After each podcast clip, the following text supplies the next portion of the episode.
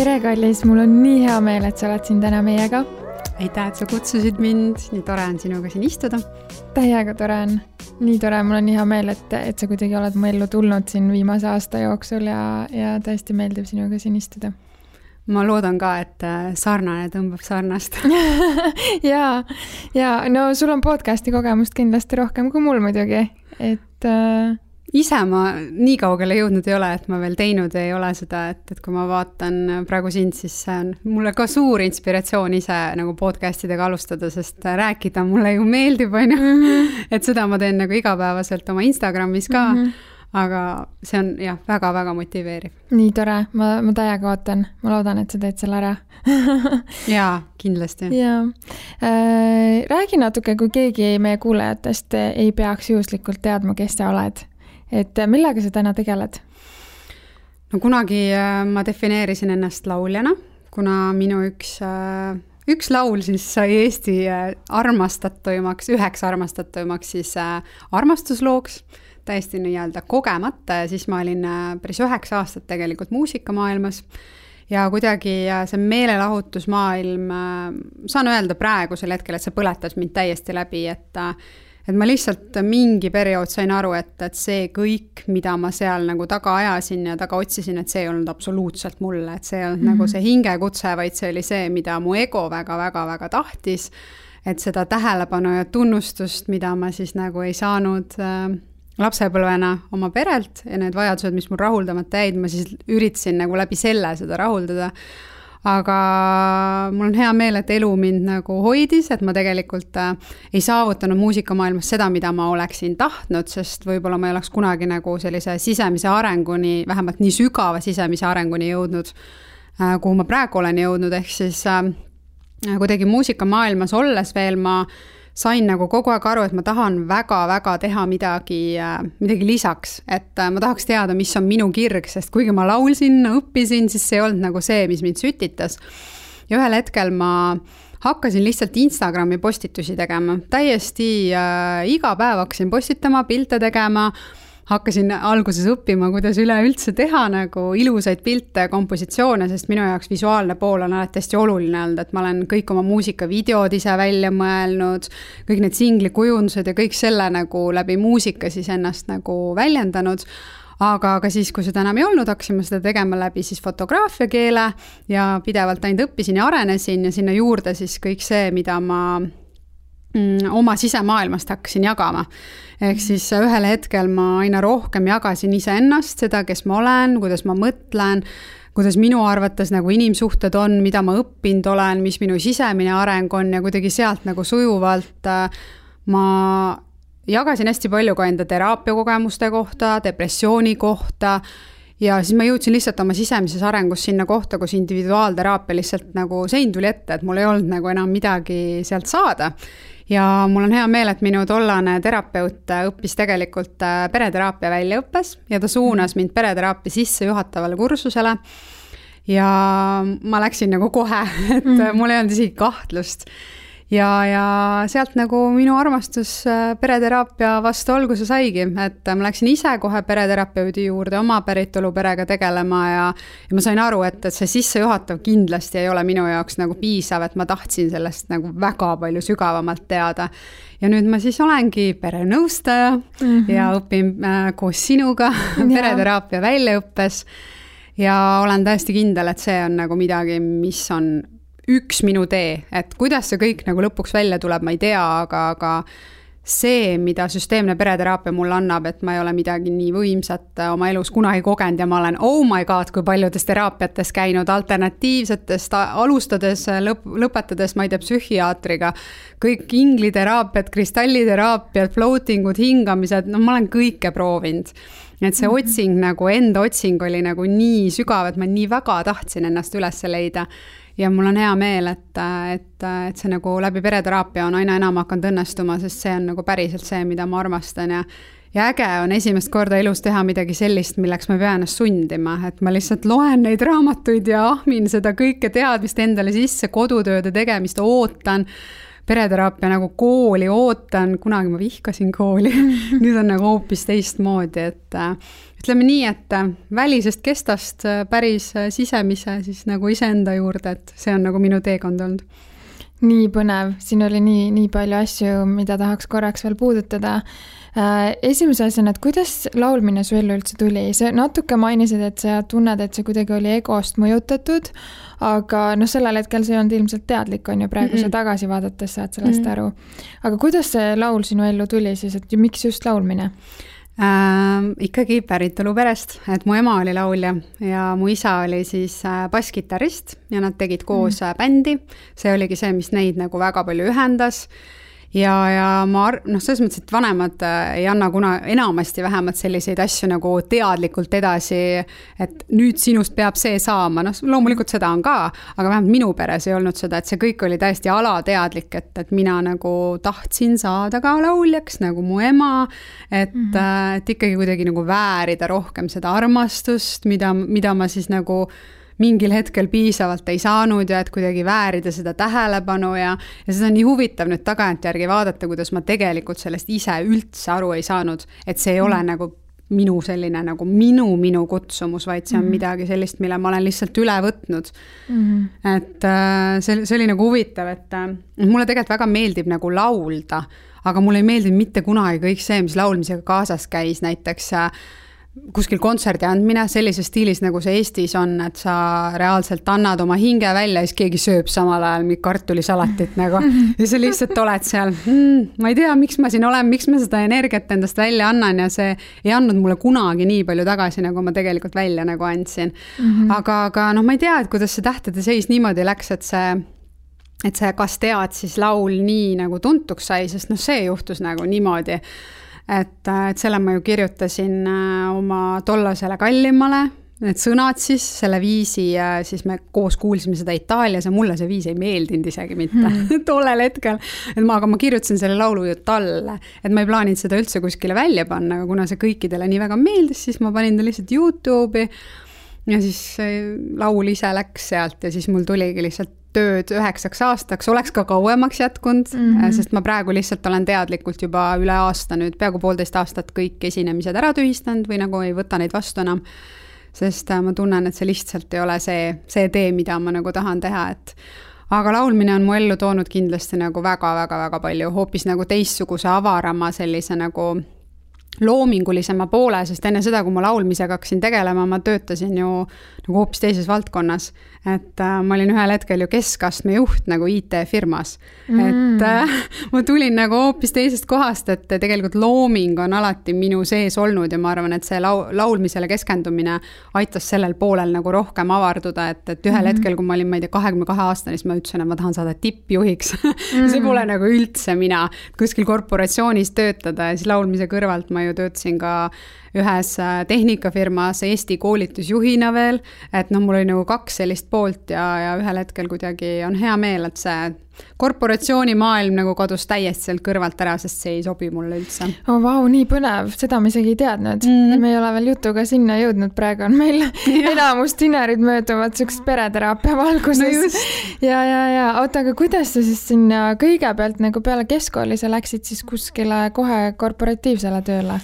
Ma läksin tegelikult juba keskkoolis, et üheteistkümnendas mm. klassis äh, suvel ma läksin juba tööle, noh, mina olen pärit siis väga vaesest perekonnast ja mul lihtsalt ei olnud perel seda võimalust nagu, et mind toetada ja siis ma läksin nagu ise raha teenima mm -hmm. ja sealt edasi ma läksingi nagu tööle ja see oli nii huvitav, kuidas ma nagu laulmiseni selles mõttes jõudsin mm, -hmm. et, et kuidas mu esimene plaadileping oli seda on nii naljakas tagasi mõelda, et ma nagu unistasin selleks lauljaks saamisest ja käisin lauluvõistlustel ja ja siis äh, Tivoli tuuris mm -hmm. oli selline asi nagu Tivoli tuuri karaoke staar ja siis ma ei mäleta, kas see oli mingi Valga või kus kohas ma käisin laulmas seda Charlie, Charlene'i see Run away to the stars mm -hmm. ja siis ma võitsin sellega selle karaoke võistluse ja ma sain top tenilt plaadilepingu ja see on oh,, wow. see plaat oli üks äh, üks väga huvitav etapp mu elus, sest noh, seal ei ole minust absoluutselt mitte midagi mm.. et see on mm. nagu lihtsalt selline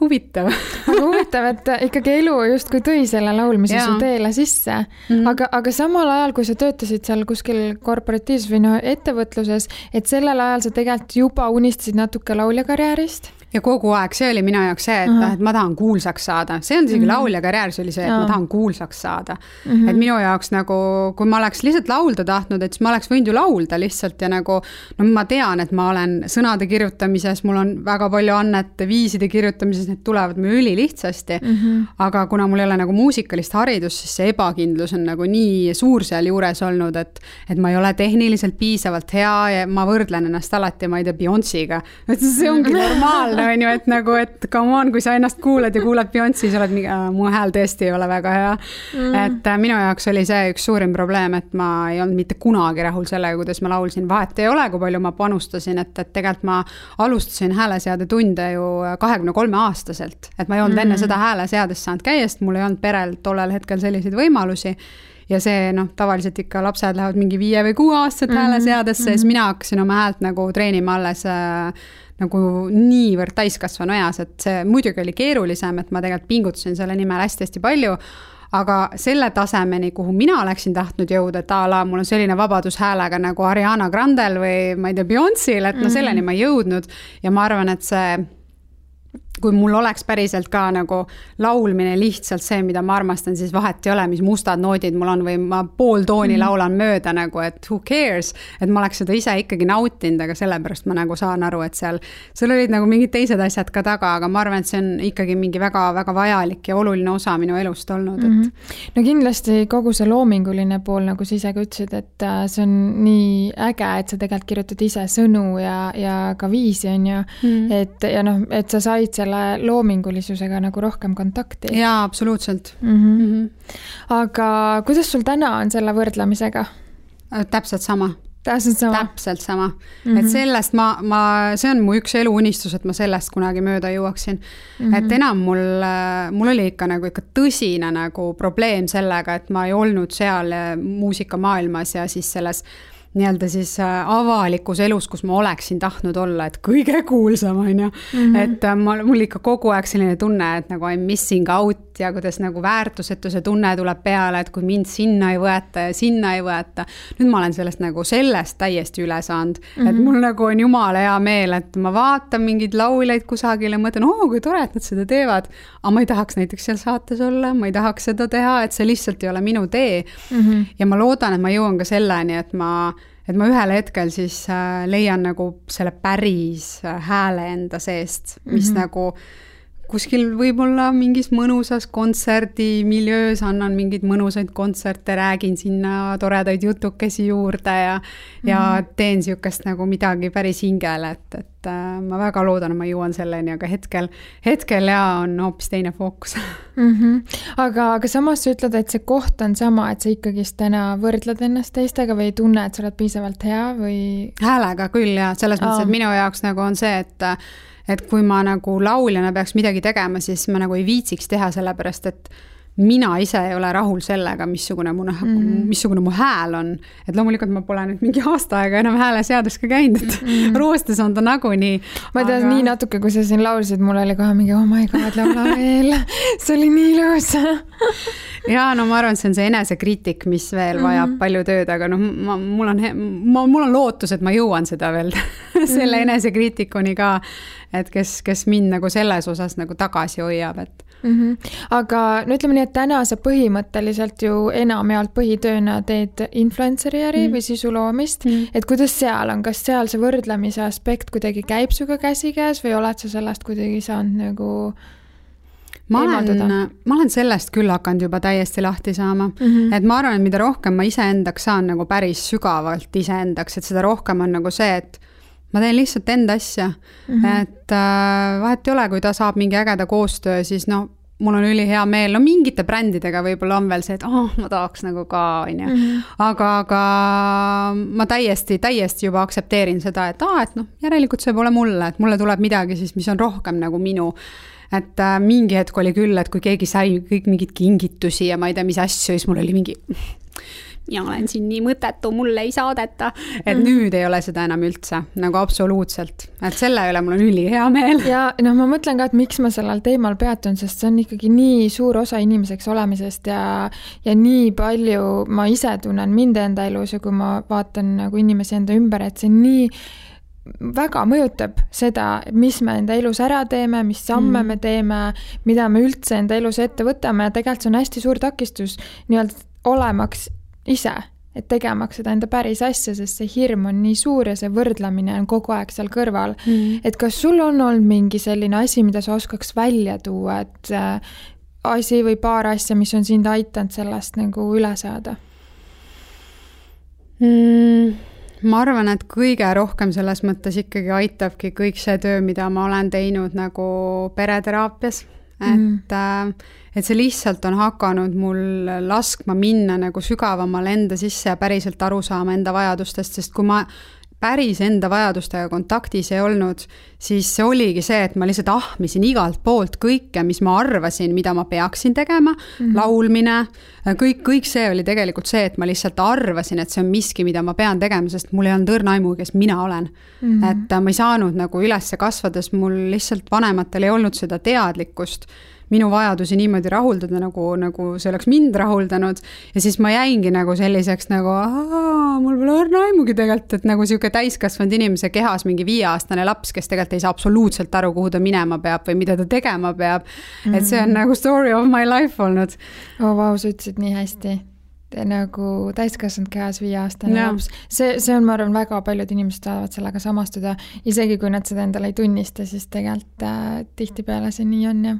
no mina ei näinud seda, kui ma tegin oma debüütalbumit äh,, ma panin sinna alla nii palju raha, et ma olin lõpuks täiesti võlgades nagu mm.. see oli nagu ebanormaalne tegelikult, miks inimene nii teeb, aga see oli minu nagu nii suur vajadus ennast tõestada ja tõestada seda, et vaadake, kui ägedat asja ma teen, mitte see, et ma teen seda enda jaoks mm.. ja siis, äh, siis jah, oligi nagu tõesti noh, seda, seda oli nii palju lihtsalt, et kui nüüd, kui ma tagantjärgi vaatan ja tollel ajal ma ei saanud aru, ma läksin ikka närvi, kui inimesed ütlesid mulle, et et see ei ole umbes, see ei ole sina, mida sa teed ja see pole mm. ikka sinu, sinu muusika ja et see ikka nagu ärritas mind, et mm. nagu, et mida te tulete mulle ütlema, aga tegelikult see pseudomina, nagu me pereteraapias nagu seda väljendit kasutame, siis äh, see tegelikult paistab välja, inimesed mm -hmm. tunnevad selle ära, see, see on lihtsalt taju mm, -hmm. et sa tajud, et midagi midagi temas on nagu off, et nagu, et mm -hmm. miski, mida ta teeb, ei ole nagu päris õige. ja ma ei saa öelda, et minus seda pseudomina ei ole, aga kõvasti vähem kui mm -hmm. kunagi. et lihtsalt mõne inimesega nagu on see, et sa vaatad teda ja mõtled mingi, oo oh, vau, kes sa päriselt oled, ma ei saa üldse aru, et noh, see ongi nagu see pseudomina mhm, tegelikult mm. -hmm. et minul oli seda kunagi ikka väga palju, ilma et ma ise aru saaks mm. -hmm.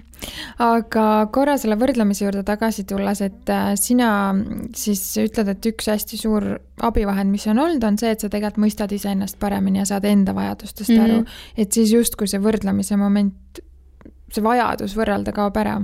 jaa, sellepärast, et see päris mina osa tuleb nii palju rohkem välja, et, et sa mhm. saadki aru, et kuule, et see, mida keegi teine teeb, et see võib-olla ei olegi minu jaoks ja mm -hmm. kui on, et siis see pigem inspireerib. et mm -hmm. pigem ongi selline, kui ma vaatan seda setup'i, mis sul siin on, siis minu jaoks on vau, kui inspireeriv, kui äge mm. -hmm. et ma mhm. tahan ka seda teha, mitte et oh, goddammit, see lazy siin tead et nagu ei tule seda kadedust enam sisse, et mul on selle üle nagu väga-väga hea meel. mitte, mitte alati see ei ole nii vahepeal tuleb kadedust ka, selles mõttes, et ma olen, ma olen täiesti tavaline inimene mm -hmm. nagu mhm. kõik teised, et mm, -hmm. et ma, ma nagu selles mõttes ei, illusioone ka endale ei loo, et, et äh, see ma arvan, see, see on ikka normaalne elu, et, et isegi nendel, kes endaga tegelevad võib-olla rohkem, et ka neil tuleb neid tava, tavalisi ja, ja inimeseks olemise hetki väga palju ette. Mhm. jah, et kõik emotsioonid on meil tegelikult olemas, et ei kao need kuskile.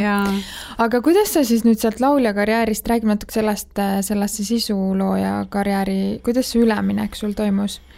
sa natuke nagu puudutasid, aga ma mõtlen, kas, kuidas see sinu jaoks ikkagist tuli, et sa said aru, et nüüd aitab ja nüüd ma lähen teen midagi muud. see sisuloome lihtsalt oli minu jaoks äh, midagi sellist, mida ma tegin ilma sundimiseta, et äh, kui laulmisega oli see, et mul oli mingi keika, ma teadsin, et mulle meeldib seal laval olla, see on kõik nagu tore, aga ma pidin ennast ikkagi nagu sundima mm. -hmm. see oli nagu minu jaoks ikkagi nagu mingi tüütu asi, mis on vaja ära teha. ja mul ei ole sisuloomes mitte kordagi sihukest asja olnud mm. -hmm. et kõik see, mida ma kirjutan, äh, mul on päris pikad tekstid Instagramis postituste all mm. -hmm väga inspireerivad. aitäh aga need on kõik, äh, sünnivad lihtsalt iseenesest, et selles mõttes, et mul ei ole see, et ma nüüd istun maha ja hakkan tootma. et mm -hmm. ma lihtsalt kirjutan selle mingi kogemuse põhjal välja, et kas midagi, mis koolis nagu kuidagi kõnetab mind minu endaga seoses, need on alati Need on alati kuidagi mingi minu kogemusega nagu seotud, et olgu see siis mingi kooli asi või midagi, mida keegi ütleb või teeb või mingi raamat, mida ma loen, et, et et need lihtsalt kuidagi voolavad minust välja, et mm. -hmm. et sellepärast see kuidagi on nii lihtne olnud, pluss siis nagu kõik see visuaalse poole loomine, et kõik mu pildid on ju minu enda tehtud. et loomulikult mul on hea meel, et mul on nagu võrratu elukaaslane, kes mind aitab, kui mul on mm -hmm. seda abi vaja nende piltide tegemisel aga see kontseptsioon, et äh, selle kõik panen ma paika, mul tekib nagu hästi lihtsasti visioon, näiteks on mingisugune toode millega, mingi bränd, millega ma mm, -hmm. kellega ma koostööd teen, siis mina teen koostööd ainult nende brändidega, kes päriselt mind kõnetavad ja kes päriselt minu jaoks nagu mingit lisaväärtust omavad. et minul, minu jaoks on koostööl alati mõte, et äh, midagi pole teha, et need, mis ei kõneta, siis äh, ma lihtsalt ütlen ära, et mm -hmm. noh, et see ei ole nagu minu jaoks ja mul tekib kohe mingi visioon, et kuidas ma seda pilti tahan teha, kus ma seda tahan teha, noh, see on minu jaoks nagu see ongi lihtsalt kirg, et ma võingi minna siin, kui olid väga ilusad külmad ilmad ja talvise, talvine paks lumi, siis ma lihtsalt kaks päeva käisin ja müttasin erinevates lokatsioonides pilte mm -hmm. teha üksinda statiiviga. võtsin mm -hmm. oma suured kotid, kompsud mingite riiete ja asjadega kaasa ja see oli lihtsalt nii äge, et see on mm -hmm. nagu minu jaoks nii täitev, et ma võingi ennast kaotada tundideks ära, kui ma pilti teen. ma võin ühte pilti teha, lihtsalt vaatan, oh my god, poolteist tundi on läinud. et mm -hmm. äh, kunagi lapsepõlves ma kogesin ka sellist sellist nagu tunnet, et kui ma näiteks õmblesin, et ma, mm. mul kadus ajataju ära või mängisin mingite nukkudega või tegin oma mingeid, joonistasin paberile missivõistlusi mm.. et noh, nüüd äh, ma olen oma ellu leidnud samasuguseid asju jälle, millega ma kaotan ajataju ära, et see on mm. minu jaoks nagu hästi oluline. nii lahe ja ma olen noh, selles mõttes su Instagram on ka äärmiselt ilus ja, ja siis me mingi hetk vaatasime mingeid pilte, ma ei mäleta, kus me istusime, siis oli ka mingi oh my god, see on sul kodus. mõtlesin, vau, mis seti sa oled lihtsalt püsti pannud, et see tundus nii professionaalne, mõtlesin, see on kuskil stuudios kindlasti ei, ma teengi kodus, mul mingi okei okay. nii lahe, nii lahe, et sa oled leidnud selle enda asja, et see, see paistab täiega välja.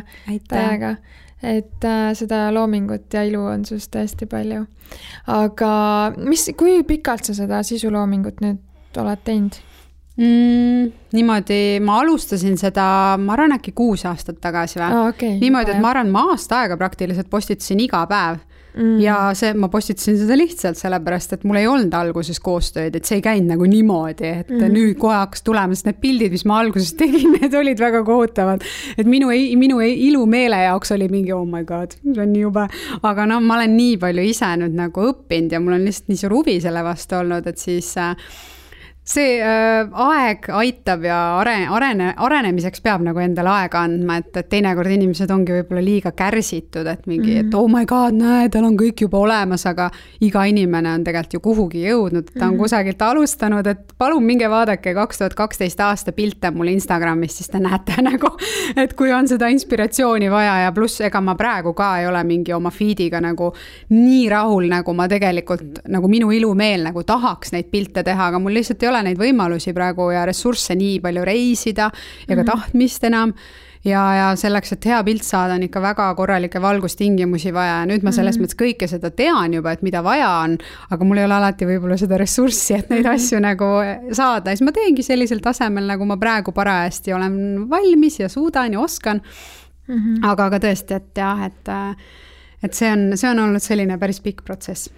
aga sellise, kas see sisu loomise töö ongi põhimõtteliselt sinu ainuke karjäär täna peale noh, perenõustaja muidugi mm, -hmm. kelleks me peagi, noh, me täna oleme juba perenõustajad, aga paar aastat on veel minna, et saada pereterapeudiks. jaa, selles mõttes, et äh, ma alustasin siis umbes kuus aastat tagasi, minu esimesed koostööd hakkasid tulema paari aasta pärast, et see võttis ikka paar aastat aega mm. -hmm. ja siis äh, kolm aastat on mul olnud ikka juba väga palju tööd mm. -hmm. ja nüüd viimane aasta ma olen ikka tõesti niimoodi olnud, et mul ei ole mitte midagi muud kõrval. et mm -hmm. jah, mhm. on tõesti ja detsember on hullumeelne kuu, ongi üliägedaid koostöid väga palju ja ongi võib-olla seda nagu content'i rohkem kui tavaliselt mm. -hmm. ja mhm. siis äh, suvi oli näiteks jumalavaikus, et mm -hmm. see käib, käib nagu enda protsessidega ka, et ma olin suvel nagu väga sügavates protsessides ja siis reaalselt mul oligi nagu liiga palju aega iseenda jaoks, aga no ma saan aru, et ma pidin seda, noh, see aeg pidi mul olema, et ma saaksin mm -hmm. nii sügavale endasse vaadata.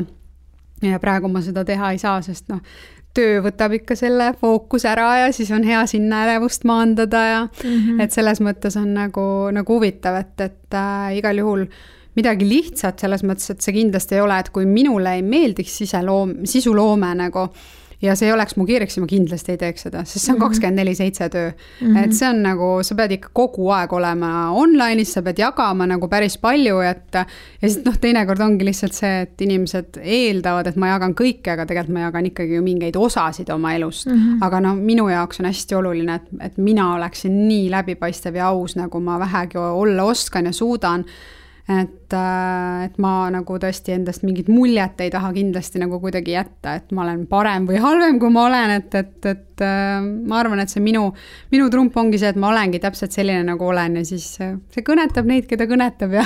ja, ja mulle ka väga meeldib see, nagu ma täiega naudin seda sinu feed'i puhul, et mitte ainult feed'i, vaid story'de, et noh, ma tunnen ju sind täna ka nagu personaalselt ja, ja sa oledki see, kes sa oled, minu arust see on nii imetlusväärne, see on nii äge, et sa oled seal see, kes sa tegelikult ka oled, et minu jaoks tuleb see hästi üle, et see ei lähe kuidagi nagu vastu olla, et see on hästi lahe et ja, sa seda teed.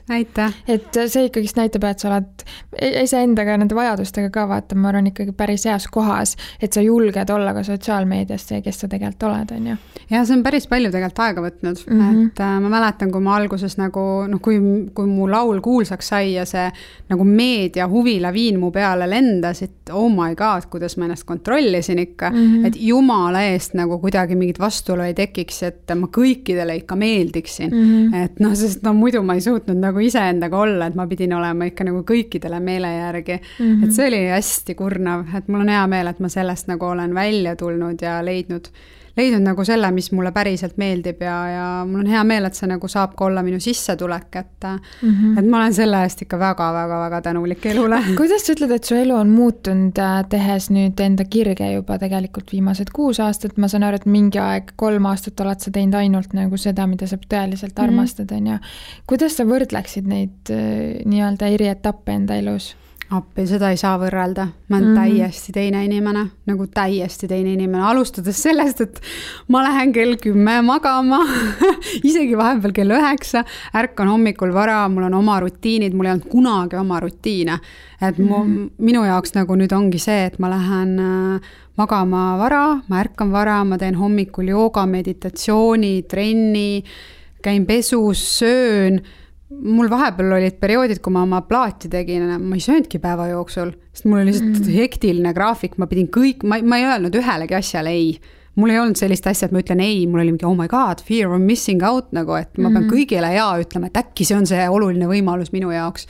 nüüd on mul see, et mm, ei, see ei kõneta mind, sorry Mm -hmm. nii lihtsalt on, et ma suudan öelda ei ja, ja täiesti teha päriselt seda, mis mulle endale meeldib ja, ja mul on nagu nii hea olla, et mul on enda jaoks nii palju aega, mul ei olnud mm -hmm. kunagi enda jaoks aega, mul ei ole sihukest asja elus olnudki, et ma nagu puhata oleksin saanud, sest ma, ma hakkasin emaga mustikametsas käima viieaastasest alates, ma olen kõik oma nagu elusuved pidanud töötama, isegi talvevaheaegadel pidanud töötama, et nagu lisaraha teenida. Ja nüüd on lõpuks minu jaoks nagu see on nagu kuidagi nagu puhkus. Mm.. et äh, mu tervis on korras, ma olin varem äh, nii tihti haige, et äh, jah, see oligi kolm aastat tagasi, kui ma olin iga kuu võskkoppa põletikus ja kõik need mm. meningiidid, mis mul on, on kolm meningiiti. noh, see, mäletan, kui ma esimest korda meningiidiga haiglas olin, siis see arst ütles, et see tõenäosus, et see, et see nagu uuesti tuleb, noh, seda ei ole, et sisuliselt nüüd, nüüd sul enam meningiiti ei ole, siis mul mm. oli mingi, oh vau mul õnnestus, mul õnnestus nagu kolm korda see haigus saada mm ja, ja noh, kõik muu, äh, kõik sõpruskond on nagu täiesti muutunud, et ikka inimesed, kes äh, kes kuidagi nagu ei resoneeru, et nad on ikka täiesti elust kadunud mm. -hmm. et äh, väga vähesed on alles jäänud, aga seda sügavamad need nagu suhted on. ja kõik see, kõik üleüldse lähisuhete tasand on nii sügavaks muutunud, et ma, ma saan nagu oma kõikidest tunnetest nüüd oma lähedastele rääkida ja jagada ja, ja ise nagu teadvustan ja märkan ja see on ikka nagu elukvaliteet on hoopis midagi muud, mis ei -hmm. tähendaks, et mul ei oleks raskusi, mul on praegu mm -hmm. ka elus meeletult raske periood mm, -hmm. et meeletult keerulised protsessid, aga ma tean, et see on, noh, see on nagu kõik vajalik, et kui varasemalt ma olingi lihtsalt õnnetu ja ei teadnud, mis mind õnnetuks teeb, siis nüüd, kui ma olen õnnetu, siis ma saan aru, enam-vähem, mis, mis see on, millega mul tööd on nagu vaja teha mm. -hmm. aga, aga hästi, noh, mul elu, tõesti elus on palju rohkem seda rahulolu mm. -hmm. et, et segadust on palju vähem, et minu jaoks segaduse äratalumine ja selline nagu sihukeses kaoses elamine on hästi raske olnud. ja miks ma seda teemat puudutan, sest äh, minu arust on nii oluline, et inimesed äh, leiaks üles ja julgeks teha seda, milleks nad siia tegelikult on tulnud. et äh, mul on niisugune sügav nagu veendumus, et meil on kõigil siin oma tee, meil ja. on kõigil oma see kirg ja passion ja tegelikult sellel hetkel, kui sa selle otsuse oma elus teed, et sa seda rada lähed, noh, nii palju muutub, nagu sa esimese asjana ütlesid ka kohe, et noh, seda ei saa võrrelda mm. -hmm. ja sa mhm. toodki välja, et noh, see tegelikult mõjutab kõiki su eluvaldkondi mm. -hmm. ja, ja noh, see ongi see, et sul nii paljud asjad muutuvad lihtsalt tänu sellele, kui sa nagu hakkad tegema seda, mis sa päriselt südamest tahad teha. et see nagu the benefits are so much greater nagu, kui sa isegi alguses ette kujutad oo oh,, täiega, selles mõttes, et äh, ma nii kadestasin neid inimesi, keda ma vaatasin, mingi, ma ei tea, geenitehnoloog näiteks, tegeleb seal oma mingi geeniteemadega ja uurib ja mingi kaotab laboris ajataju ja on lihtsalt mingi meeletu kirg ja avastab midagi, siis ma mõtlesin mm, -hmm. et mhm. issand, kui äge, nii tahaks ka midagi sellist kogeda ja nüüd mul on nagu see pereteraapia näol mm. -hmm. et äh, ma olen nii tänulik, et ma julgesin nagu neid samme teha ja, ja teha neid otsuseid, sest see oli ikkagi päris karm otsus tulla nagu põhimõtteliselt töö, töölt ära niimoodi, et mul ei ole sissetulekut mm -hmm. ja mul pole õrna aimugi nagu, mis mu sissetulek olema hakkab, aga nüüd mul, nüüd mul ongi nii, et kui mul on raha vaja, siis mingi projekt tuleb ja see raha tuleb nagu mm. -hmm. et äh, noh, ma saan aru, et, et paljude inimeste jaoks ma olen seda nii palju kuulnud nagu ka oma lähisuhetes kunagi, et sa ei saa olla selline lillelaps ja umbes, et äh, mida sa kujutad nagu ette ja et blablabla äh, bla, bla, manifesteerid, on ju, ja siis asjad tulevad. noh, ma saan aru, et inimestel on erinevad reaalsused, aga mm, -hmm. aga see ei tähenda seda, et, et peaks nagu kellegi teise reaalsust tühistama, sest mm -hmm. minu jaoks see töötab. -hmm. et minul see toimib väga hästi mm. -hmm. täpselt tulebki kuulata enda sisetunnet tegelikult alati ja teha mm -hmm. seda, mis teeb sind õnnelikuks. mitte keegi ei saa väljast öelda, mis sulle sobib või ei sobi, on ju. jaa, on, nii on. aga liigume nüüd edasi, et äh, selle pereteraapia juurde. et äh, sa oli, oled sisulooja, oled jätkuvalt, on ju, ja siis sa kuidagi tundsid, et sa tahad nüüd midagi muud enda ellu, et äh, jõudsid pereteraapiasse. sa mainisid natuke, et sa oled teinud väga palju erinevaid teraapiaid. oleks huvitav kuulata mõnda, mis sulle kuidagi on sobinud või sa tõid välja individuaalteraapia, kristalliteraapia mm. -hmm. kas muidu sa ikka veel te teed neid jätkuvalt või need on jäänud täitsa sul nagu minevikku? ma arvan, et see on täiesti, ma ei saa, minu jaoks on vaimne maailm ka hästi olulisel kohal, et, et ma olen ikkagi nagu hästi tasakaalus nende kahega, et et kui ühega liiga ära kaduda, siis noh mm -hmm., see ei ole nagu ka kuidagi toetav aga praegu ka ma teen äh, teatud periooditi mm -hmm. mingeid energeetilisi tervendamisi, näiteks konstellatsioon on rohkem nagu selline energeetilisem võib-olla mm, -hmm. et äh, ta on küll ka hästi süsteemne nagu pereteraapia, aga lihtsalt natukene teises mõõtmes, mis on inimeste jaoks nagu tihti hoomamatu, aga noh, kui sa, kui keegi kvantfüüsikast nagu äh, huvi tunneb selle vastu, siis ta tegelikult nagu kvantfüüsika võtmes on nagu igati loogiline, et meil mm -hmm. ongi siin energiaväli ja see info on seal olemas ja ja kõik need, ma ei tea, bioresonantsteraapiad ja ma olen ikka, noh, ma olen kõike proovinud mm. -hmm. ma olin ikka nii meeleheitel sellega, kui õnnetu ma elus olin ja kui halvasti ma ennast tundsin, ma proovisin kõike, ükskõik mm. -hmm. mu õde, mu õde ütles mulle mingi, aa, et näed, mingi klient rääkis sellest superhingamisest kohe panin aja kinni.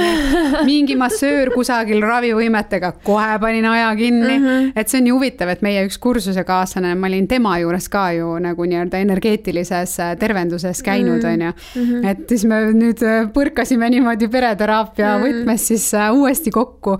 ma räägin, et mul on hästi palju asju läbi käidud ja kõige rohkem mind aitas tegelikult ikkagi individuaalteraapia, just, just see terapeut, kelle juures ma tollel hetkel käisin mm, -hmm. et äh, ma olen käinud varasemalt ka psühholoogide juures äh, ja mulle üldse ei ole need nagu sobinud mm. -hmm. et äh, ma hästi julgustan ka seda, et, et proovida erinevaid teraapiaid, sest mm -hmm. nagu ma ei oleks jõudnud pereteraapiani, kui ma oleks esimese korraga alla andnud, et mingi oi, mul oli halb kogemus, nüüd ongi kõik mm. -hmm. et hästi paljud teevad seda ja ma saan aru, et see tegelikult ongi nagu hästi hirmutav, et kui sa lähed kuidagi, avad ennast ja siis saad nagu haavata, et see on mm -hmm. nagu päris valus koht, kus olla ja mõned inimesed ei pruugigi sellest taastuda mm. -hmm. aga ma hästi loodan, et, et inimesed leiavad endas selle julguse ikkagi, et minna nagu uuesti. et tõesti, ma tegin kõike ja ühel hetkel nagu noh, oligi nagu see lootusetu tunne, et ma tahtsin, et keegi teine mind terveks raviks. et mm -hmm. mul oli mhm. nagu kogu aeg see, et ma kuskilt kuulsin, ma ei tea, õde rääkiski näiteks, et aa, ta käis seal. ja siis ta sai sellise kehavälise kogemuse ja siis ma lähen juba sinna selle ootusega, et mm -hmm. oh mhm. my god, see saab imeline asi olema ja siis mitte midagi ei juhtu. ja siis mul on mhm. pettumus, on ju et äh, mul on, mul on nagu hästi-hästi hea meel, et ma tõesti olin nagu valmis neid katsetusi tegema, aga et ma ringiga jõudsin ikkagi natukene võib-olla maisema teeni ka mm, -hmm. sest pereteraapia minu jaoks annab hästi palju seda inimese tasandi loogikat edasi, et et no midagi ei ole teha, et ma olen siin inimese kehas, saan seda kogemust, mida ma siin saan mind mõjutab nagu väga palju siukseid maiseid asju, et kui ma oleksin lihtsalt nagu ma ei tea, tõmban, nagu üks sõbranna ütles, et tõmban vaiba ümber ja elan metsas, on ju, et see on ka üks variant, aga ma arvan, et see lihtsalt ei rahuldaks mind mm. -hmm. et ma tahan saada, saada ka loogiliselt võttes asjadest aru ja siis oma tajuga siis nagu neid toetada vaimsel viisil, sest noh, kõik reikid ja ma ei tea oi, oi-oi-oi-oi, kui palju asju ma olen proovinud nii huvitav väga huvitav, sellest võiks lausa eraldi saate teha, kus räägiks kõikidest erinevatest teraapiavormidest. ma, ma täiega samastan sinuga, et väga-väga äh, äge, väga äge, et sa oled üldse selle tee ette võtnud ja, ja nii julgelt proovinud igasuguseid erinevaid teraapiaid. mina ka julgustan inimesi alati proovima mm -hmm. ja isegi täpselt seesama aspekt, mis sa välja tõid, et äh, isegi sama teraapiavorm, ehk siis näiteks individuaalteraapia, et kui sulle üks terapeut ei sobi, siis ei tasu kohe käega lüüa, sest mm -hmm. tegelikult noh, meil ei sobigi kõik terapeudid. et äh, lähed teise juurde, lähed kolmanda juurde ja siis saad aru, et oh, see on minu inimene, kellega mul klikib, on ju. no minul oli vist äh, viies või kuues see terapeut mm. -hmm ja issand, kui vinge mm, -hmm. kus, kust sa selle kindluse võtsid, et sa alla ei andnud, et sa kuidagi läksid uuesti ja uuesti mm,? nii halb oli lihtsalt olla, et mm -hmm. ma käisin periooditi, et oligi näiteks ühe juures käisin aasta või siis pool aastat ja noh, näiteks mingi terapeut surus mulle peale, ma ütlesin, et ma ei taha rohkem kui korra nädalas käia, siis ta surus peale, et võiks ikka kaks korda nädalas käia ja siis ma kuidagi tundsin nagu sihukest hinnangulisust ka ja noh, olid mingid muud asjad ja siis ma jälle lõpetasin ära mm. -hmm ja siis mingi hetk nagu see depressiooni nagu episood siis või kuidas seda nimetada, läks nagu iga kord, kui ma depressioonis olin, see läks aina hullemaks ja hullemaks ja hullemaks ja sügavamaks mm. -hmm ja siis mingil hetkel lihtsalt nagu äh, mul on hea meel, et ma sattusin läbi baariteraapia tegelikult äh, mm. siis oma individua-, individuaalterapeudini, et ma käisin tegelikult äh, oma tollase kunagise siis äh, partneriga teraapias mm., kes äh, lihtsalt ei tahtnud sedasama nagu teed käia, tal ei olnud nagu seda huvi ja siis mina jätkasin üksinda seal mm.. ja, ja väga noh, see oli minu jaoks nagu, andis mulle tollel ajal väga-väga-väga palju, et ma olen mm. talle hästi tänulik mm. -hmm. no muidugi tagasi vaadatuna võib öelda, selliseid kogemusi võib ka olla, et ma mõtlen, kui sina täna tagasi vaatad, kas sa ütled, et üldse nendel terapeut, terapeutidel või ei olnud mingit kasu või äkki neil oli ikkagist mingi nagu oluline roll tollal hetkel? kindlasti oli, Mhm. kindlasti oli, ma lihtsalt praegu ei saa sellest aru, et ma arvan, et minu teadlikkus tollel ajal oli lihtsalt nii madal, et ma ei märganud nagu, missugused muutused mu alateadvuses nagu toimuda mm -hmm. võiksid. aga ma olen kindel, et ma ei ole, et ma ei jõu-, noh, et ma ei oleks siia jõudnud, kus ma praegu olen, kui mm -hmm. mul mhm. neid äh, kogemusi ei oleks olnud mm. -hmm. et äh, noh ma arvan, et minu teadlikkus hakkaski tõusma nagu päriselt, ma hakkasin asjadest paremini aru saama ikka mingi, ma arvan, üle kolme aasta tagasi mm. -hmm. et kui minu jaoks nagu toimus suhte purunemine ja, ja ikka esimest korda nagu kogesin nii, nii suurt südamevalu ja ja sealt edasi ma hakkasin nagu päriselt iseendaga kontakti saama. et enne seda ma kõik lihtsalt mingi otsisin ja sihuke nagu täpselt päris ise ka aru ei saanud, mida ma ei tee, mida ma nagu tegin ja mida ma ei teinud.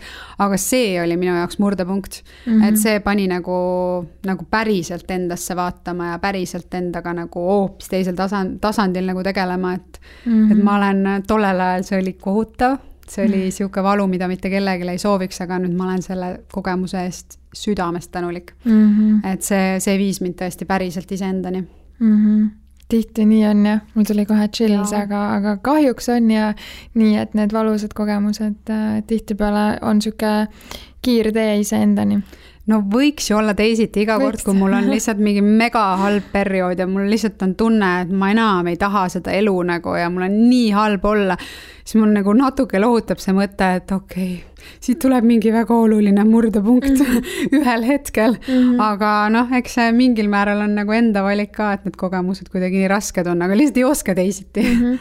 aga ma korra tahaks seda ka öelda, et ähm, nende teraapiate osas, et äh, minu arust tihtipeale, vähemasti minu kogemus on selline, et äh, ikkagist on hea nendes käia, seda teha, sest isegi kui sa ei saa aru või tollel hetkel ka võib-olla sa mõtlesid ise ka, et, et kurat, see ei meeldi mulle ja mis asja ta ajab, on ju.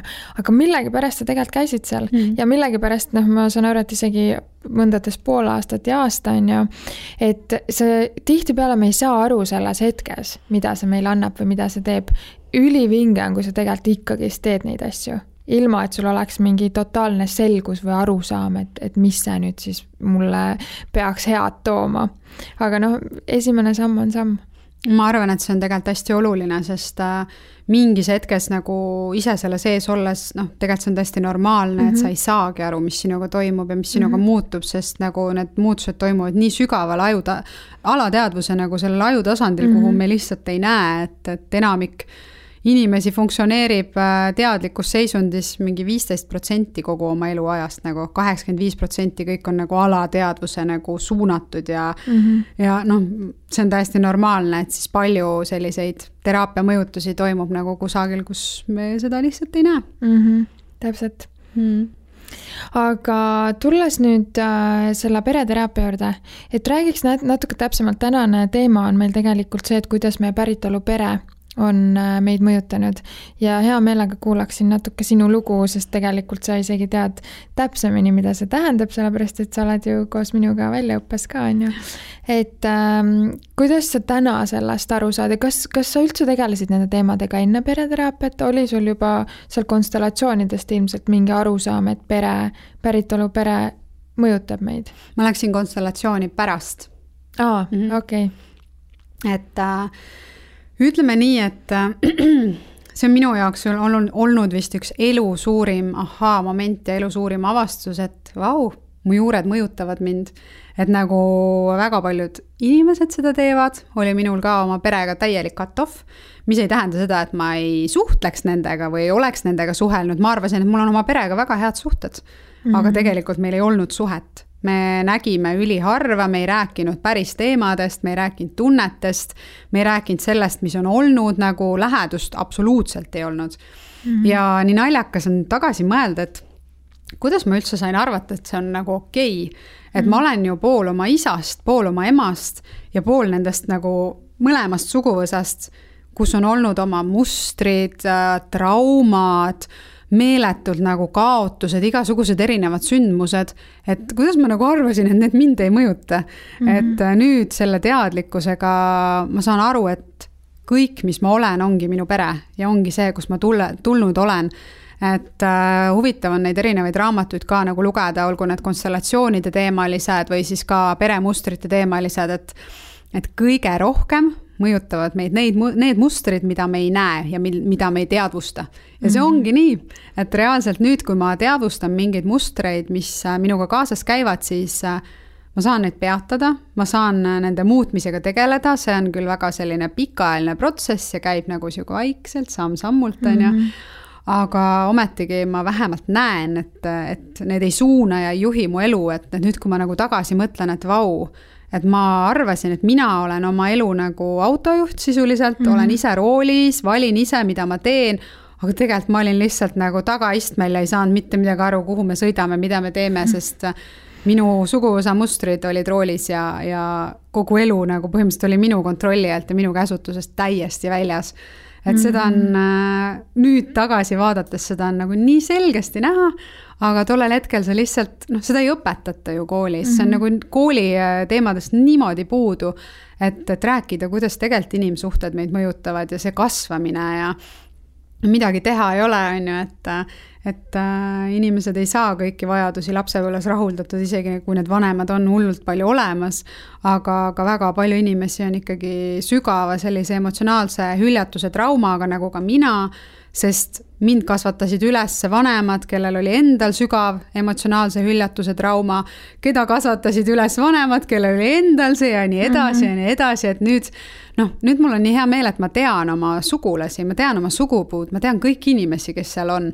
ma ei mhm. teadnud varem mitte midagi ma ei teadnud oma vanaemadest, ma ei teadnud oma tädist, ma ei teadnud oma poolõest isegi mitte midagi mm. -hmm. et lihtsalt nagu nii tugevad läbilõigatud suhted, et et muidugi pole ime, et mul ei olnud absoluutselt seljatagust, et see, mida ma tegin nagu oma paari suhetes, ma püüdsin täita lihtsalt seda auku, mille üles, mille minule oli nagu jätnud see pere puudumine mm. -hmm. ja ka partner ei saa olla sulle ema, isa, õe, venna ja tädide, onude ja kõige muu eest, et mm -hmm. ta ei saa sulle seda armastust lihtsalt anda, et et nüüd on seda nagu nii hea aru saada, aga mis ei tähenda muidugi, et ma teoreetiliselt saan kõigest aru, aga et, et need mustrid mind enam mitte kuidagi ei mõjutaks ikka mõjutavad muidugi. no ja, ja sa ütlesid hästi olulise punkti, et, et tegelikult need mustrid on väga pimedad mm.. ja noh, kuidas sa siis sellega tegeled, kui sa tegelikult isegi ei tea, et sul see on, mhm. on ju. et, et see võtabki väga palju aega. Aga kuidas, kuidas sina oled neid mustreid Äh, siis nii-öelda avastanud, et, et kui inimesed tahaksid siit, ma loodan, võtta mingit tarkusterad enda ellu kaasa, siis, siis mis sa ütleksid, millest võiks alustada, kuidas võiks neid mingeid siis pimedaid mustreid justkui saada pinnale tuua? No mina nagu selles mõttes väga ei usu sellesse, et osad inimesed nagu ütlevad, et oi, et ma kuidagi mõtlen selle peale rohkem või vaatan seda teisiti. Äh, et siis hakkavad asjad muutuma, et noh, ütleme nii, et teisiti vaatamiseks on sul vaja mingit teistsugust perspektiivi või mingisuguseid teisi teadmisi, et mina enda kogemusest tean, et äh, väga hea muutuste looja on teraapia et midagi ei ole teha, et, et see aitab hullult hästi seda muutust nagu tuua ja mul tulevad ihukarvad püsti näiteks, kui ma kuulen kedagi ütlemas, et keegi kolmas inimene või keegi teine inimene ei saa mind aidata, sest tema ei tea minu kohta nagu rohkem kui mina ise, et ma saan aru, et inimestel on see illusioon, et nad on hästi unikaalsed ja ainulaadsed. ja seda kõige paremas mõttes ma nagu tahaks öelda, et inimeste mustrid on nii korduvad, et äh, lihtsalt see, mis on sinul, on nagu teisel ja kolmandal ja neljandal inimesel täpselt samamoodi samamoodi ja psühholoogia ja kõik see mm, nii-öelda inimeste suhete nagu uuringud on ju, neid on tehtud nii palju ja selles mõttes see aitabki võib-olla sellel kõrvalisel isikul aidata inimesel märgata enda pimedaid kohti, sest kui sa selle sees oled, siis sa ei saa sellest aru mm. -hmm. ja no ma mõistan, et äh, osade jaoks see teraapia võib olla liiga suur samm, aga siis on raamatud. et minu jaoks nagu raamatud aitavad sõnastada hästi tihti ja äh, neid äh, mõtteid, mis on minu sees nagu tunnetuslikul tasandil olemas, aga ma, mida ma nagu ei oska sõnadesse panna ja siis ma loen mingi raamatu läbi, siis mul mingi oh my god, keegi kirjutas minu mõtetest, et nii tore mm. -hmm. et äh, ma arvan, et äh, ikkagi mingit välist muutust ja välist vaatepunkti nagu on vaja, et, et, et noh, toimuks muutus, sest kui sa teed ühte asja kogu aeg samamoodi, kuidas sa saad oodata erinevat tulemust mm, -hmm. et see on nagu loogikavastane mm. -hmm. ja see on hästi hea point, mis sa välja tõid, ma isegi ei oleks osanud kohe nii hästi ise vastata, ma siin sinu käest küsin küll, aga siukseid äh, sügavaid küsimusi, aga tõesti noh, selles mõttes, kui ta on meil pime koht, kuidas noh, kuidas ma, ma ei saa ükskõik kui palju ma oma, omast arust selle jaoks aega ei võta ja, ja kasvõi tee mingit journaling'i või kirjutamise harjutusi või analüüsimise harjutusi või meditatsioone. väga raske on jõuda selleni, no okei okay,, meil on jah, oli, aga ütleme nii, et holistiline teraapia jällegist on kõrvaline inimene mm, -hmm. kelle juuresolekul ja suunamisel need asjad võivad tulla üles, on ju. Mhm. et see on hästi hea point tegelikult, et, et neid kolmandaid isikuid on meile juurde vaja just nimelt sellepärast, et nad näevad asju, mida meie ei näe. no midagi ei ole teha selles mõttes, et et me võime nagu eeldada ja loota ja oodata, et, et, et see juhtub kuidagi iseenesest, aga mm -hmm. noh, mina oma elus seda ei ole näinud mm. -hmm loomulikult on erinevaid teid, on ka mingeid juhuslikke valgustumisi ja juhuslikke, ma ei tea, ego kukubki kokku nagu Eckart Tollel on ju, aga ta on ainult üks inimene, et ma hea mhm. meelega oleks ka tahtnud, et see oleks mul niimoodi juhtunud, aga ei ole õnnestunud, on ju. Mhm. et selles mõttes äh, kindlasti raam-, mind on aidanud raamatud ja teraapia ikkagi kõige rohkem mm. -hmm aga räägime natuke ikkagi nüüd sinu lapsepõlve või selle, nendest sinu mustritest, et äh, kuidas sina kasvasid, sa natuke mainisid, üks hästi oluline teema nüüd mul tuli meelde, mis sa rääkisid, millele tahaks tähelepanu pöörata, et sa ütled, ütlesid vaata, et sul oli cut-off Mm -hmm. aga et siis nagu täpsustada seda, et see cut-off, nagu sa ise ka ilusti kirjeldasid, et tegelikult te suhtlesite, suhtlus oli, aga see, millest meie räägime, on ju, on tegelikult see, et niisugune emotsionaalset lähedust mm -hmm. ei ole pereliikmete vahel, on ju. no see on nii tavaline, kui vaadata pealispinda, vaatad mõnda perekonda, et issand, kui ideaalne perekond, teevad mm -hmm. kõike koos ja nii ühtne ja nii armas. aga siis, kui hakkad seda lähemalt vaatama, siis on tegelikult see, et äh, et mitte kellegi tunded näiteks ei ole lubatud, tunnetest ei räägita mitte kunagi, räägitakse ainult äh, poliitikast ja kõikidest kolmandatest isikutest mm. -hmm. ja, ja emotsioone pole ja kõik on nii lukku keeratud, et äh, läbi lõigatud suhe, jah, tõesti, nagu sa ütlesid, see cut-off ei tähenda seda, et ma nüüd mitte kunagi sulle enam ei helista, me pole kolmkümmend aastat rääkinud, et mm -hmm noh, minu jaoks on ka see, et inimene ütleb, jaa, meil on väga head suhted, et me helistame sünnipäevade ajal ja näeme jõulude ajal mm. noh, kus see suhe siis, siis nagu on, no mul mm -hmm. oli täpselt sama, ma nägin oma isa varem kaks korda aastas.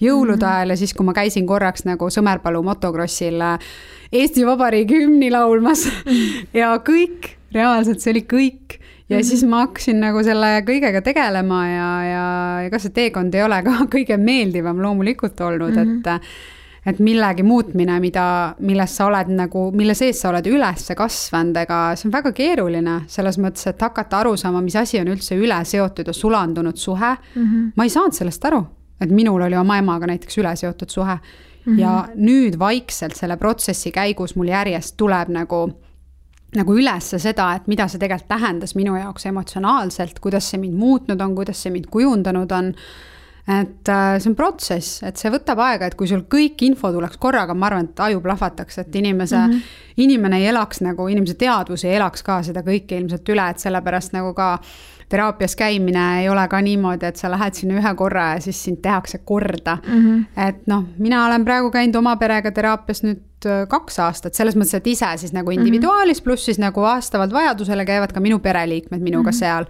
ja kõrvale on olnud ka baariteraapiat, enne seda nagu ka täpselt need psühholoogid, et et see ikkagi, mõned inimesed käivad ikka aastaid ja aastaid ja aastaid mm, -hmm. et muutused nagu toimuksid ja juurduksid ja et need mustrid välja tuleksid, sest noh, terapeut ei ütle sulle, ta ei lao sulle kõiki asju kohe letti, mhm. sellepärast et nagu ta üle, ujutab sind muidu lihtsalt niimoodi üle, et sa ei ole valmis seda vastu võtma mm. -hmm et noh, minul täpselt samamoodi, ma saan väga hästi aru, et, et minu terapeut annab mulle täpselt selle info, ta suunab mind sellest infost ise aru saama, et mm -hmm. mina oleksin valmis nagu selle, seda nägema, mis minuga toimub, mis mind mõjutab et sellepärast on ka nagu teraapia järjepidevus on hästi oluline mm, -hmm. et mhm. muidu sa lihtsalt ei jõua nende taipamisteni. ja, ja ülioluline punkt jällegist, mis sa välja tõid, et ähm, saadagi aru sellest, et tegelikult see kõik võtab aega mm. ja, ja noh, ma lihtsalt tahaks teise asjana öelda, et, et inimesed tegelikult ei peaks sellest ära kohkuma, sellepärast et noh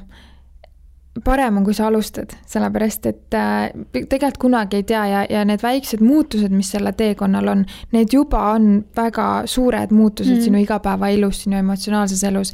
et see, et me siin praegu räägime, et teraapia võtab aega, jah, ta võtab aega, muutused võtavad aega, aga samas see on nagu nii, nii-öelda one step at a time mm, -hmm. sa mhm. tegelikult, sul läheb kogu aeg paremaks, sa jälle mm -hmm. avastad midagi uut, et noh, see küll on teekond, aga elu ongi teekond selles mm -hmm. mõttes, et me nagunii kõik liigume ühte rada pidi, on ju. ja inimeste vajadused on ju nii erinevad, mõni mm -hmm. lähebki teraapiasse, ta saabki ühest korrast mingi enda mingist puntrast äh, lahti, see asi puntrast, mis tal oli ja ongi kõik, on ju mm. -hmm. aga minu vajadus oli ikka sügavalt kõigest aru saada mm, -hmm. et noh, iga inimene ei lähe pereterapeudiks õppima, on ju, et selles mm -hmm mõttes äh, tuleb nagu aru saada, et, et äh, see ongi väga okei okay,, et see, mis on sinu vajadus, ongi, ongi nagu normaalne, et, et võib-olla sa ei tahagi käia nagu nii kaua, käidki mõned korrad, saad midagi kätte, võib-olla siis teed pausi, lähed uuesti, et mm, -hmm. et see vastuvõtlikkus, et milleks inimene valmis on, see on ka lihtsalt ju nii individu-, individuaalne. ja selles mõttes seda tuleb täiega austada, et mitte mm -hmm. minna üle enda piiride või olla hästi kontsentreeritud sellele mingile eesmärgile, et ma nüüd tahan, et mul oleks kõik korras, et nagu noh. seda ei juhtu. seda ei juhtu, seda ei juhtu, see on illusioon. ma olen proovinud seda, seda ei juhtu, nii et.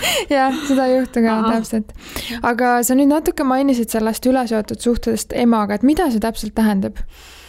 no, no kuidas see sinu kogemus oli mm,? kui ma nagu üritan seda nii lihtsasti selgitada, nagu mina seda praegu nagu tajunud olen, siis see üleseotud suhe tegelikult nagu tähendabki seda, et mingil põhjusel isa on jäänud kõrvale ja minu peres oli see, et mu isa oli alkohoolik ja temaga juhtus nagu raske õnnetus, mis tähendas nagu seda, et ta jäi nii-öelda noh, põhimõtteliselt äh, töövõimetuks aga tema aju äh, tegelikult taastus, aga kui ta oleks saanud äh, head psühholoogilist abi, ta oleks kindlasti kiiremini taastunud, aga tollel hetkel need olid üheksakümnendad lihtsalt, et -hmm. ega põhimõtteliselt me pidime selles äh, rängas traumas lihtsalt ise hakkama saama ja ise välja ujuma ja, ja noh, see on täiesti arusaadav, et tegelikult, kui sul ei ole nagu partnerit kõrval, kellele sa, sa, sa saaksid nagu toetuda, siis sa seod ennast oma lapsega üle, et sa paned oma partneri rolli, paned oma lapse, mida mu ema ka täiesti alateadlikult tegi, sest tema oli ka seal kunagi olnud, on ju mhm.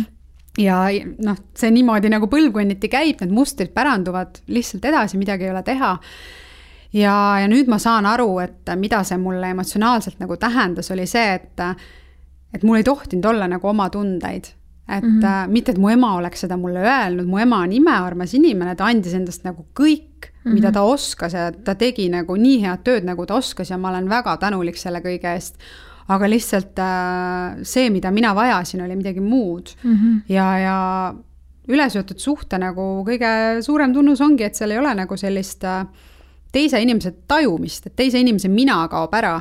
et praegu, kuidas, kui ma vaatan ennast nagu paari suhtes, et siis äh, paarisuhe mudeldab täiesti minu suhet nagu minu päritoluperega näiteks. Mm.. et sa nagu näed, et sa hakkad paari suhtes tegema samasuguseid asju, et täiesti alateadlikult hakkad nagu üritad nagu kellelegi meeleolu, meele järgi olla ja, ja kuidagi hakkad nagu tajuma mingisuguseid siukseid konfliktikohtasid seal, kus neid tegelikult võib-olla ei ole et mulle nagu meeldis see, et kui ma lugesin mingist paaridega äh, seotud raamatust et, et üheksakümmend protsenti äh, paaride konfliktidest on tegelikult äh, mingid välised, lapsepõlve ja muud teemad, kümme protsenti on ainult see, mis on nagu paari suhte osa.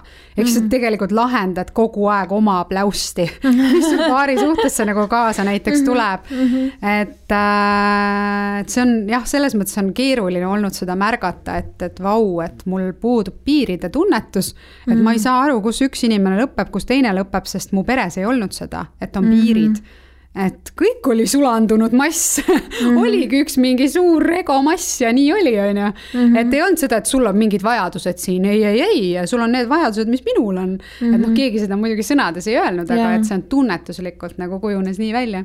ja, ja see on ju tegelikult, ma kujutan ette, et ega sa ei saanud ju sellest aru selles mõttes, et kui me ju nii kasvame, on ju, see on meie jaoks normaalsus mm. -hmm täiesti normaalne ja noh, me võime nagu terve elu niiviisi ära kulgeda, et me isegi ei saa aru, et see muster meid saadab. aga mul oligi niimoodi, et ma ei saanud näiteks aru sellest, et kuidas kellegi, kuidas keegi tahab midagi minust erinevat. mul oli mingi mm, aga minu jaoks on see nii, ma tahan seda nii teha ja et sina ei taha nagu, et mis sul viga on mm. -hmm. et täiesti nagu täpselt selline tunne, et vau, et see on küll ikka väga imelik inimene et ei tahagi siin minuga sulanduda, et nagu mm -hmm. siin on midagi väga valesti Mm -hmm. et, äh, et aga sealjuures ongi nii huvitav, et sulandumisel siis nagu mõtled, et aa, et kõik peaksid tegema asju minu järgi, aga sealjuures sa ise kohandud teiste inimeste järgi. täpselt samamoodi. ja, ja., et sa ja mm -hmm. noh, ei ole midagi teha, et sa võtad endale tegelikult täpselt sama tasemega inimese mm, -hmm. et sa noh, sa ei lähe endale partneriks võtma seda, kes tundub sulle imelik ja ei taha sinuga sulanduda, vaid sa mm -hmm. võtad täpselt teise samasuguse,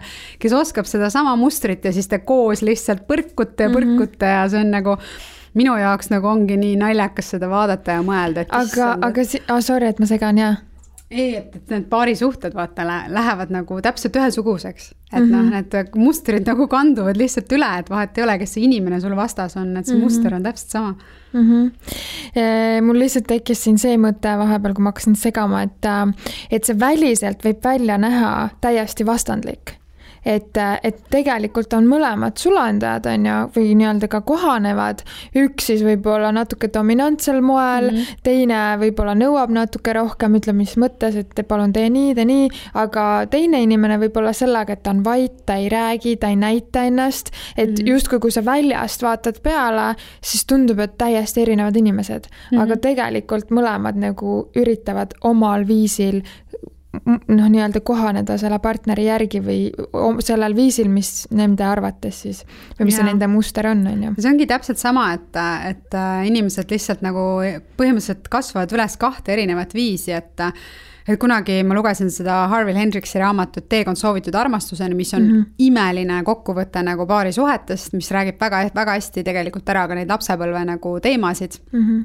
ja tema seal nagu väga hästi kirjeldas, et kuidas nagu see eemalduja siis nagu üles kasvab, et eemalduja kasvab siis põhimõtteliselt üles nii, et kui tal on nagu vanem või siis tema see peamine hooldaja kes ei lase tal mitte midagi teha nagu, et ta on kogu aeg nagu liiga tema juures, et nagu tahab minna ise avastama väikse lapsena kuskile teise tuppa, ema kohe jookseb mingi, mis sa nüüd seal teed, on ju, mis sinuga nüüd juhtub mm. -hmm. et seda lihtsalt on selle lapse jaoks liiga palju, et see ema lihtsalt võtab kogu tema mina nagu enda alla ära mm -hmm. ja siis äh, paari suhtes ta nagu selleks, et üldse ellu jääda, siis ta põhimõtteliselt nagu tõmbubki nagu täiesti eemale mm. -hmm. ja sulanduja nagu, nagu mina, on siis see, kelle seda esmast hooldajat lihtsalt ei ole talle talle emotsionaalselt ja ka füüsiliselt olemas, et ta lihtsalt nii väga vajab seda, et ta lihtsalt mingi oh my god, nagu kus sa oled, et ma tahan siin avastada maailma, aga sa pead olema nagu selles äh, safe distance'il minu jaoks, aga mm -hmm. sind ei ole ja siis sa nagu nii hullult hakkad sunalduma ja teiste külge klammerduma, et sa saaksid seda ja siis noh tõmbuvadki need kaks tükki kokku, üks tahab lihtsalt nagu teist, teise külge klammerduda, teine tahab minna temast nii eemale kui võimalik ja siis ongi paarisuhte konfliktid. see on mm -hmm. nagu story of my life mm. -hmm. aga no ütleme nii, et mulle tundub, et seal all, all on ikkagi see, et mõlemad üritavad omal viisil seda suhet hoida. jaa, muidugi. et nagu muidugi. jah, et, et ikkagist on, et see, et noh, kumbki ei ole parem või halvem mm. -mm. et selles mõttes see, kes nagu eemaldub, üritab seda suhet hoida ja see, kes klammerdub, üritab täpselt samamoodi seda suhet mm -hmm. hoida ja mõlemad kohanevad, mõlemad ei ole tegelikult nagu enda minas teadlikud sellest, mis on nende päris vajadused mm, -hmm. ei suuda neid kuidagi otse sõnastada, et mõlemad on tegelikult kohanejad. ja ongi nii mm. -hmm et äh, noh, lihtsalt erineval viisil. et see ongi lihtsalt see, kuidas nad on nagu kasvanud ja välja kujunenud, on nagu Nad oleks võinud minna nagu emba-kumba pidi, aga see lõpptulemus nagu, mis see sisu on, on tegelikult täpselt sama mm. -hmm. Mm -hmm.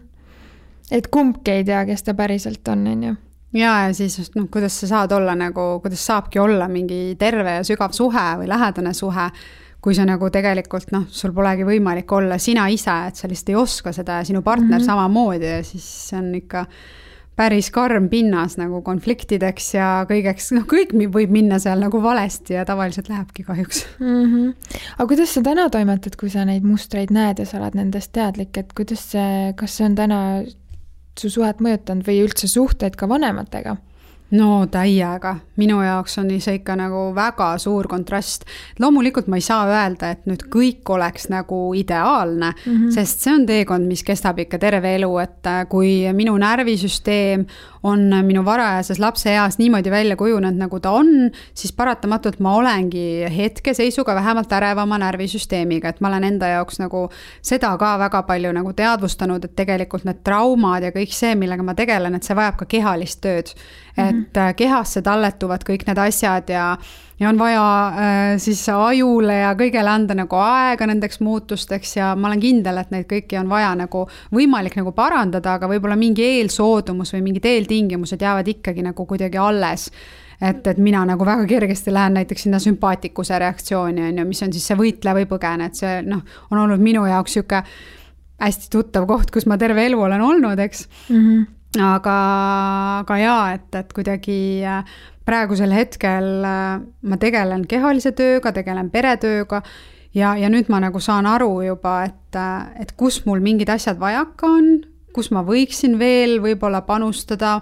ma näen, et oo, et näe, ma tahan oma suhet oma õega veel parandada, aga ma ei ole veel sel-, sinnani jõudnud, et läheb aega, et nüüd ma oskan endale anda aega juba ja noh, ülitore on see, et kui ma saan näiteks oma isale rääkida, mis mul parajasti elus toimub, et mul on väga raske aeg ja tead, mul on siin selline teema õhus, et ma ei tea, mis saab ja ja mul on ikka väga halb ja siis mu isa ütleb, jaa, ma saan aru, ma ei rääkinud oma isale mitte midagi mm, -hmm. täiesti, me vahel oli nii tugev nagu cut-off, kui veel sai olla mm. -hmm. ja emaga täpselt samamoodi, et äh, ma oskan talle juba öelda, et, et ta ei lohutaks mind ja ta ei üritaks nagu mu tundeid pehmendada, vaid lihtsalt kuulaks mind ära, kui ma talle jagan midagi ja oma tunnetest räägin ja no see oli nii imeline kogemus, kui ma oma emale-isale sain nagu teraapias rääkida, mille kõige peale ma nende peale vihane olen mm. -hmm. et ma mõistan, absoluutselt mõistan neid, miks see kõik nii läks äh, meie elu siis nagu ta läks aga see ei tähenda seda, et minu tunded on seal ebaolulised. Mm. -hmm. et väga tihti inimestel see süütunne ja lojaalsus vanemate ees ei lasegi üldse vanemate vastu mingit viha tunda. Et see ongi lihtsalt nii tugev, et sa noh, sa ei pane seda tähelegi, et umbes, et oi, ma ei, ma ei taha oma isa umbes paluda selleks või tolleks, et, et tal on niigi raske, noh. Mm -hmm kes oled sina, et otsustada, küsi oma isa käest, las ta ütleb sulle, kuule, mul on liiga raske, ma ei saa ma ei saa sind sellega mhm. aidata mm. -hmm. ja Aga, see ongi see sulandumise teema, et ah, ma ise jaa, tean, mina ma, tean, mida sina tunned. no just, on ju mhm. ja, ja seda kõike ma olen hakanud nii tugevalt muutma ja loomulikult see kandub absoluutselt igale poole üle mm, -hmm. et et nagu mu üks sõber mulle ütles, et, äh, et minuga on ebamugav koos olla, sellepärast et ta tunneb ennast läbipaistvana et mm., äh, et ta tunneb, et, et kui ma, kui ma nagu midagi jagan või räägin, et siis noh, et esiteks ma näen nagu kõik need tema asjad läbi ja teiseks ma ise olen nagu võib-olla mõne inimese jaoks liiga aus, liiga mm. otsekohene, mis tähendab lihtsalt seda, et nemad ei tule toime oma tunnete ja oma reaktsioonidega, mida see nagu ülesse toob mm. -hmm. aga, aga noh, minu jaoks igati positiivsed muutused mm. -hmm. et, äh, et noh, neid on nii palju, neid tõesti on palju, et mul on niisugune tunne, ma peaks hakkama ise ka neid kuidagi üles kirjutama mhm. rohkem mm. -hmm. et ühel hetkel nagu saaks sellest raamatu kokku, kuidas kõik mustrid on muutunud ja mis asi on täpselt muutunud, sest mm -hmm. inimene on selles mõttes nagu keeruline olla, et mm -hmm. kui sul mingi seisund on ja see muutub, siis äh, tegelikult sa ei saa teinekord isegi aru, et midagi muutunud mm -hmm. on, sest sa harjud nii kiiresti selle uue olukorraga ära. ja mm, -hmm. et, et teinekord on vaja nagu teadvustada, et kuule, ma olin sellel hetkel seal kohas mm -hmm. ja nüüd olen siin et äh, see, see on, see muutus on nagu nii suur olnud, et, äh, et selles mõttes on nagu tore sinuga siin ka sellest rääkida, et mm -hmm. annab endale ka ajule seda signaali, et oo, kuule, tegelikult asjad on ikka päris. sa oled ikka väga tubli olnud, Helen, ja. jaa, eneselt nii tubli olnud, et ma käisin enese kaastunde kursusel või enesehoolivuse kursusel ka mm, -hmm. kus ma siis ka õppisin rohkem enese kaastunnet, mida mul oli väga-väga vähe. nüüd on ka ikkagi veel vähe, aga rohkem mm. -hmm. et ma õpin ka enda kiitmist mm, -hmm. et see on ka minu jaoks veel protsess mm. -hmm. no väga tubli, tubli tüdruk uh,. mul oli just täna postitus sotsiaalmeediast sellest enda hoidmisest ja nii, nii huvitav, et see läheb kokku ja väga oluline. aga mis sina ütleksid siis, et kas sa soovitaksid inimestel äh, tööd teha ikkagist enda seljatagusega, et, et see või äh, vaata, inimestel on tihtipeale raske nagu minna sinna selja taha. sa justkui tahad tegeleda sellega, mis sul on siin ja praegu valesti. et äh, kuidas sinu see enda kogemus on selle najalt, et kui suured muutused ikkagist tulid sellest, kui sa hakkasid suhteid muutma oma seljatagusega ehk siis vanematega? kõik muutused tulidki sealt reaalselt mm -hmm. kõik. see, mida ma nagu tegin individu-, individuaalteraapias ja lahendasin mingisuguseid pinnapealseid probleeme, see ongi pinnavirvendus, need tulevad kõik selja tagant et sa võid tegeleda selle probleemiga, aga sul tuleb täpselt samasugune uuesti, sellepärast et see on muster, mis sulle neid äh, erroreid nagu ette viskab. ja kui mina läksin tegelikult nagu pereteraapiasse, ega ma ei teadnud ka täpselt, mida ma sinna tegema lähen, ma arvasin, et mul suhted juba niigi head, aga ma, ma olin lihtsalt nii ummikus, et ma tahtsin nagu aru saada, et kas on veel midagi, kust ma nagu leiaksin nagu neid vastuseid.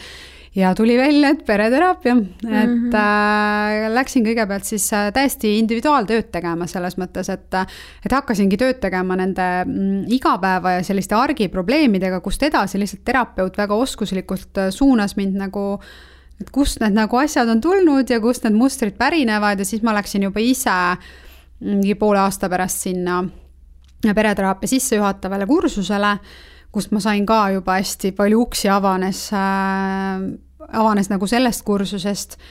Ja ma arvan, et see võikski võib-olla nagu orgaaniliselt käia, et, et kui inimene nagu saab aru, et oh my god, et mul elu on ikka ilgelt ummikus ja nagu noh, ei ole mingi, et mis asja ma nende ema või isaga sinna tegema lähen, siis loomulikult pereterapeut võtab ju vastu kõigepealt sind, ta mm -hmm. kuulab kõigepealt sind ära, mis on sinu vajadus, mis segadus sul on, et üleüldse hakata aru saama ja aimu saama, kust need asjad pärinevad, sest mina poleks alguses esimese hooga kindlasti valmis olnud, et ma mm -hmm. nüüd mhm. lähen kohe oma ema, isa, õega sinna mm. -hmm. ei, ma esimest korda kutsusin oma vanemad võib-olla aasta pärast seda mm, -hmm. kui ma olin juba käinud iga kuu kaks korda vähemalt mm -hmm. pereterapeudi juures. noh, tundub, et mul ikka oli seda asja, mida seal lahendada mm. -hmm. ja nüüd mm -hmm. põhimõtteliselt kaks aastat peaaegu võttis aega, et ma jõuaksin ikkagi vihani.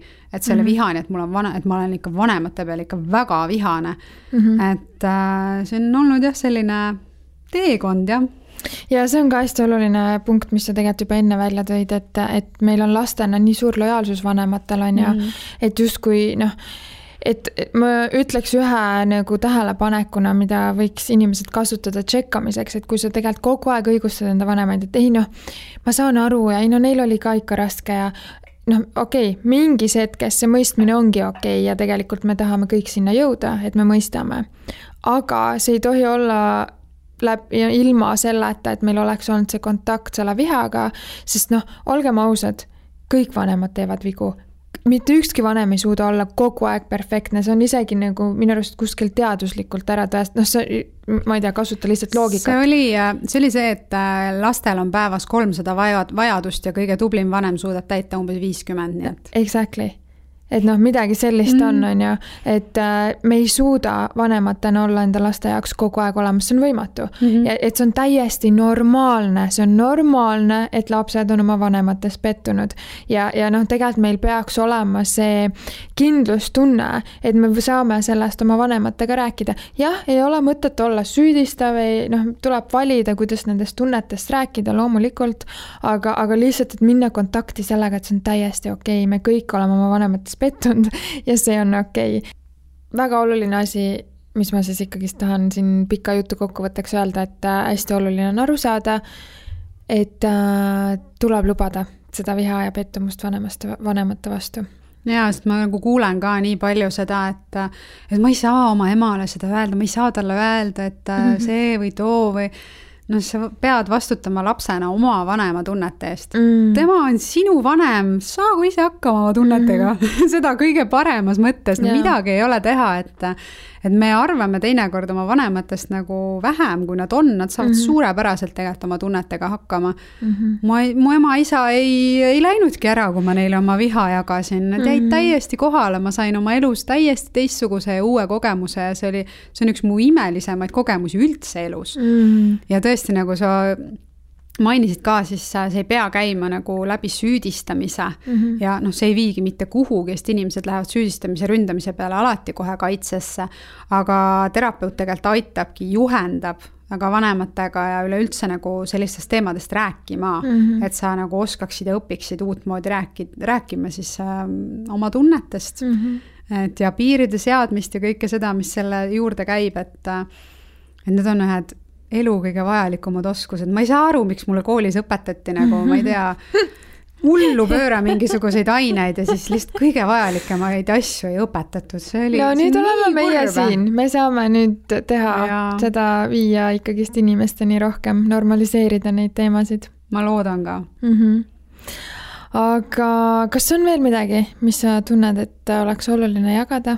Ma arvan, me võiksime siin mitu päeva rääkida aga, aga ma arvan, et, et väga-väga olulised punktid said öeldud ja ma mm -hmm. siiralt loodan, et see on nagu kellegi jaoks julgustav või inspireeriv ja ja aitab nagu ka algust teha, kui seda juba ei ole tehtud ja võib-olla leida, leida ka iseennast rohkem, sest äh, kui sa leiad selle, kui sa leiad iseennast, siis sa leiad kõik mm. -hmm. tegelikult nagu mitte midagi rohkem ei olegi vaja, sest kõik tuleb kuidagi iseenesest pärast mm -hmm. seda mm. -hmm üks hästi oluline asi, me, sa ei ole veel meie saateid näinud, aga nüüd teeks sellise asja, et äh, minu jaoks on hästi oluline, et inimesed lihtsalt ei kuulaks seda ja üks asi, kuidas ma üritan seda viia ka praktikasse natuke rohkem, on see, et äh, siin saate lõpus tõmbaks kokku äh, niiviisi mingi kolme-nelja nõuandega, mis sa ütleksid, mida, mis oleks sinu soovitused, mida inimene võiks teha et siinkohal ma julgustan kõiki panna korra see lindistus pausile ja mm., ja võtta märkmik ja kirjutada üles ja päriselt äh, teha neid asju või kasvõi ühte nendest, et enda elu äh, natukene muuta mm. -hmm. et äh, mis oleks need näiteks kolm paar nõuannet, mis sul oleks inimestele kaasa anda? ma arvan, et üks väga oluline asi on, et võtta iga päev natuke aega iseendale. kui rohkem alguses ei saa, siis viis minutit mm. -hmm. kui rohkem ei saa või isegi viite minutit ei saa, siis kaks minutit. lihtsalt panna silmad kinni, tunnetada oma keha, tunnetada iseennast oma kehas lihtsalt, kus su varbad on, kus su sõrmed on, mis aistingud seal on ja noh, hea oleks, kui see aeg on nagu kolmkümmend minutit ja ma pean silmas sellist aega, kus ei ole telefoni, kus ei ole mitte kedagi su kõrval, sa oled täiesti üksinda, sul ei ole raamatut, sul ei ole telekat, sul ei ole arvutit, ainult sina ise.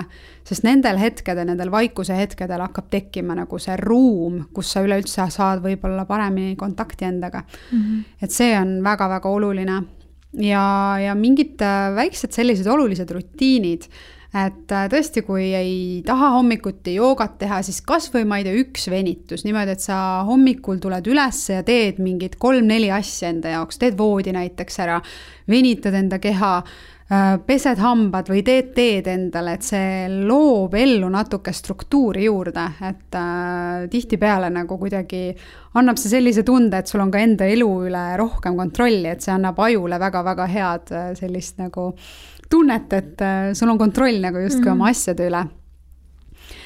ja ma soovitaks ikkagi äh, leida aega raamatute lugemiseks mm. -hmm. et inimesed, kes tahavad nagu kasvada ja areneda, et, äh, et see annab mingisuguse uue mõõtme juurde, et sa saad lugeda kellegi elutööd nagu põhimõtteliselt keegi on lihtsalt nii palju kogemusi kokku pannud ühte raamatusse, et see on nagu tasuta õpe, mida keegi on lihtsalt terve elu nagu vaeva näinud selle nimel et see on üks äärmiselt, äärmiselt hea asi, mis, mis võib väga palju aidata. on sul ka mingi konkreetne raamatusoovitus? Vihatants äh,, Harriet, Harriet Lerneri oma siis Harville Hendrixi Teekond soovitud armastuseni on äh, minu jaoks sellist kaks täiesti must be raamatut ja mm -hmm. Eckart Tolle Uus maailm oli ka võrratu et äh, need on, ma arvan, et äh, ühed minu kõige lemmikumad mm. -hmm. aga on sul nüüd paar nõuannet anda ka selles osas, kui inimesed tahaks hakata natuke rohkem aru saama enda seljatagusest, teha tööd oma vanematega, mustritega? Mm, mina ei oleks iseseisvalt seda tööd osanud teha, et äh, ma ikkagi soovitan selleks leida head terapeuti või siis mm -hmm. lugeda tõesti seda Harriet Lerneri Vihatantsu, sest see, see on üks imeline raamat, kus on pereteraapia sisu, põhimõtteliselt kogu see sisu võetud kokku väga lihtsast keeles, et mm -hmm. seal ei ole seal keerulisi termineid, seal on kõik nagu hästi kergesti ära seletatud. et äh, kui alustada, siis mina soovitaksin alustada sealt, et ta annab Super. ülihea vaate.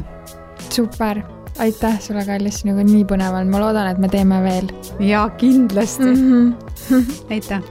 aitäh kuulamast